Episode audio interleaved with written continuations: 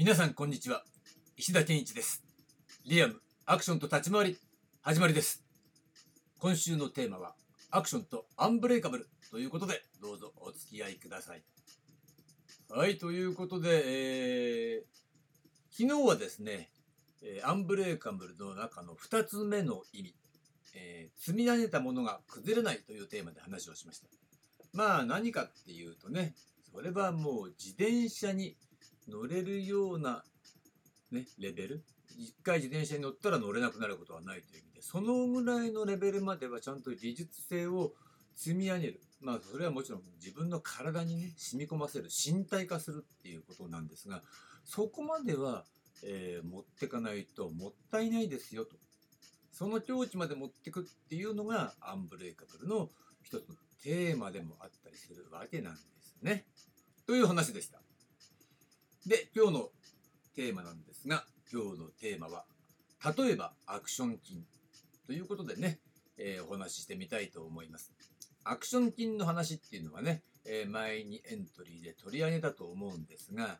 まあ、わかりやすく、〇〇金とかってね、流行りの言い方だからね、ちょっと軽めにアクション金って言ってみました。っていう感じでね、まあアクションマッスルでもいいし、要するにこれはアクションに必要な、えー、筋出力を伴った体の使い方そこまでいっちゃうわけなんですね。だから実際は、えー、筋肉的な話筋肉の増量とかねどこの筋肉がとかってそういったレベルにはとどまらない、うん、筋出力のこともあるけど、えー、そういうね、えー、筋力の発揮の仕方だけじゃなくてもう体の使い方っていう部分。ただそこに、えー、実は鍛錬しないと、えー、普通の、えー、体のままでは、え実際行うパフォーマンスをね行うことができないですよっていうようなレベルで筋力とかねその使用筋肉普段使わない筋肉を使うみたいなそういったことが関わってくるわけなんですね。だからアクション筋って言っても単に筋トレの問題だけではなかったりするわけなんです。で、ね、あくまでもね、例えばアクション金っていうことで、えー、それはアンブレイカブルっていうね、テーマの中で、えー、例えばアクション金っていうことをね、話そうかと思うんですが、まあ、崩れないっていうことのね、具体的なその体についての話なんです。えー、最近ね、要するにさ、最近体幹トレって流行りでしょ？体幹を鍛えるっていうね。えーそれはもうトレンドでもう超えちゃったのかな？もうやるの当たり前みたいな感じ。結構ポピュラーですよね、うん、だからその腰痛を予防するためには体幹を鍛えましょうみたいなのってあるわけじゃないですか。で一番有名なのはねプランクね、えー、多分知ってると思うけど腕立てみたいな姿勢をとるやつね、えー、それのさらに腕じゃなくて肘で体を支えるみたいな形でこれで30秒キープみたいな。うん、そうするともう確かに体幹がプルプルしてくるわありますよね。でさ、腕立て伏せっていうのも、この子供の頃、腕立てやった経験ってまだ覚えてることかわかんないけど、やっぱ小学生とかに腕立てとかやらせると、やっぱ体幹が弱いからさ、体幹が落ちちゃうんだよね。お腹がこうついて、えー、状態そらしみたいな姿勢になっちゃう。っていうような形で、やっぱ、ね、体幹が鍛えられてないから、私なんかもその、いつ頃だろうな。結構ね、腕立て伏せってね、結構子供の頃からやってたんで、そういうフォームでやったことは、よっぽど疲れてくるとね、100回とかやらされて、運動部でやらされてくると、さすがにこの、どこが疲れてくるって腕はさ、上がんなくなるからなんだけど、体幹が落ちてくると、そういうことありますよね。で、だから、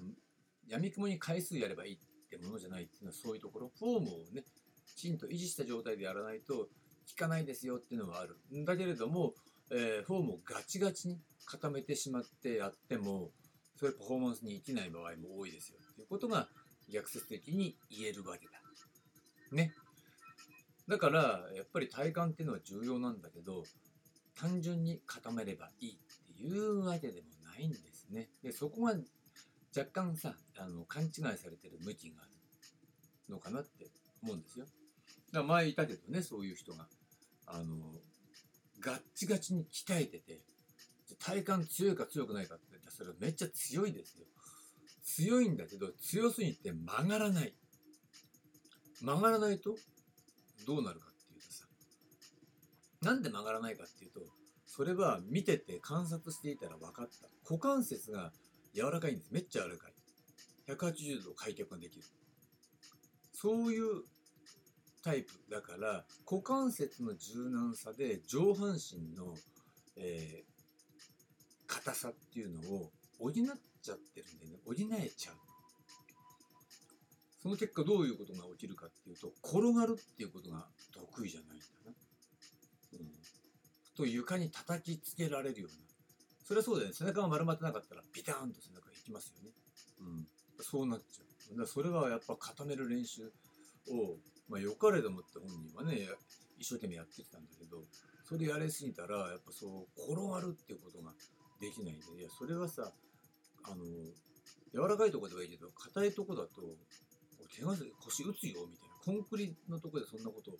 やったらねそういう自爆しちゃうよみたいなそんな感じ、うん、っていう形でやっぱりアクションにはアクションの体の使い方があるわけだしえー、そういった意味で体幹っていうのはアクションの場合はねそんなガッチガチに固めて動かないぐらい固めちゃうっていうのはむしろマイナスになるっていうこともあるわけなんですよ。というわけでじゃあどうなのっていうと基本的には姿勢を維持するために必要な筋力があればいいわけ、ね、それ以外は邪魔になる可能性がないということになるわけですね。だけどこの姿勢を維持するっていう意味がさ、えー難しいところでそれは脱力との兼ね合いがあるから、ね、必要最小限な筋力っていうのが常に発揮できる状態っていうのが望ましいわけでつまりさ立ってるだけだったら立ってるっていう姿勢に関してね言うとやっぱり立つってことに直接参加しないところまで力が入ってたらそれは、えー、脱力ができていないっていうこと。だからといって脱力したら立ってられないじゃないかっていうねそういうツッコミをする人がいるけどいやそれは脱力の意味分かってないだろうって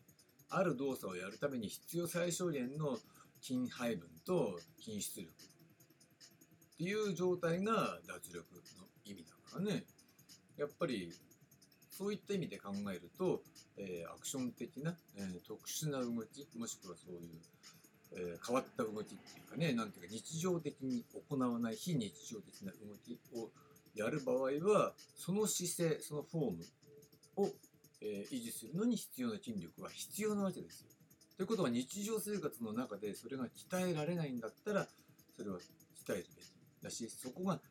まず鍛える以前に、筋力を鍛える以前に使えてないのね。うん、使えないからその動作ができないわけ。その技術性との関わり合いでいうとそういうことになってくるね。だからそこをちょっとさ正確に、えー、鍛えていく必要はあるわけでそのためにはその過剰な筋力を発揮させるような負荷をかける必要は全然ないよねやっぱね。だけどその筋力を発揮するっていうような形でねフォームが正しくできるようなそういった、えー、運動をちゃんと負荷が低い状態からね積み重ねていく必要があるわけだしそれやればできるようになるのねでできない人っていうのはそこのところをさいきなり強い負荷の運動をやらされちゃったりするから、えー、できませんってなってやめちゃうっていうことがあるわけなんですだから、えー、まあ、過剰な筋トレをやっちゃうとやっぱそれが逆に重りになっちゃうからさ、うん、無駄な筋力っていうか筋肉つけちゃうとマイナスになることだって多々あるわけですよね。だから、えー、アクションには最適化された体っていうのがあるからまず一旦は最適化された体になってしまうのが一番いいよね。でそこから、えー、そこの段階で、えー、必要な動きができるようになってから筋肉っていうのは増やしたり減らしたりすればいいわけでまして俳優だったら過剰な筋肉量っていらないでしょだってそんなことしたら役が限られてきちゃうじゃない。ね逆に考えればその役に応じて筋肉っていうのは増やしたり減らしたりすればいいわけでだ普段は最低限鍛えていつでも、えー、筋肉をね増やしたりちょっと大きな体格になるんだったら筋肉を増やせるような段階でとどめておけばいいわけですよ。ね、だから、えー、あんまりね、えー、過剰な筋肉をつけようなんてアクションをやりたいと思う人は考えない方がいいよね。でやっぱり実際の動きの中で、え、筋力を発揮できることっていうのがとても重要なんで。じゃあアクションにとっては何っていうとやっぱりね体幹は重要なんですよ。だけどその体幹の使い方っていう意味においては体幹を動かすわけだから固めるだけじゃない。固めるわけじゃないっていうかだけじゃないというよりは固めるわけじゃないっていう形。で体幹の使い方プラスその時に筋力を発揮しないとならない。でその体幹を動かすっていうことによって鍛えられる筋力っていうのが、えー、例えば、えー、立位の場合でもね、えー、しっかりとえ体幹を支えるっていうことになってくれる。フォームが崩れないっていうことにつながってくるっていう状態が望ましいわけだよね。だからそれ以外は不要なわけです。ね。ということでまあ究極的には何でって言ってそれを崩す動きが求められるからこそ、えー、崩れないことが大切になるっていうね一見矛盾するような感じなんですが、うん、それは重心移動っていうのはやっぱりそれはね、えー、崩すっていうことでしょバランスを崩しながら我々は歩ってるわけだ。歩行動作っていうのはバランスを崩して前に足がね、一歩一歩出てるのね。という意味においては、やっぱり崩すからこそ、え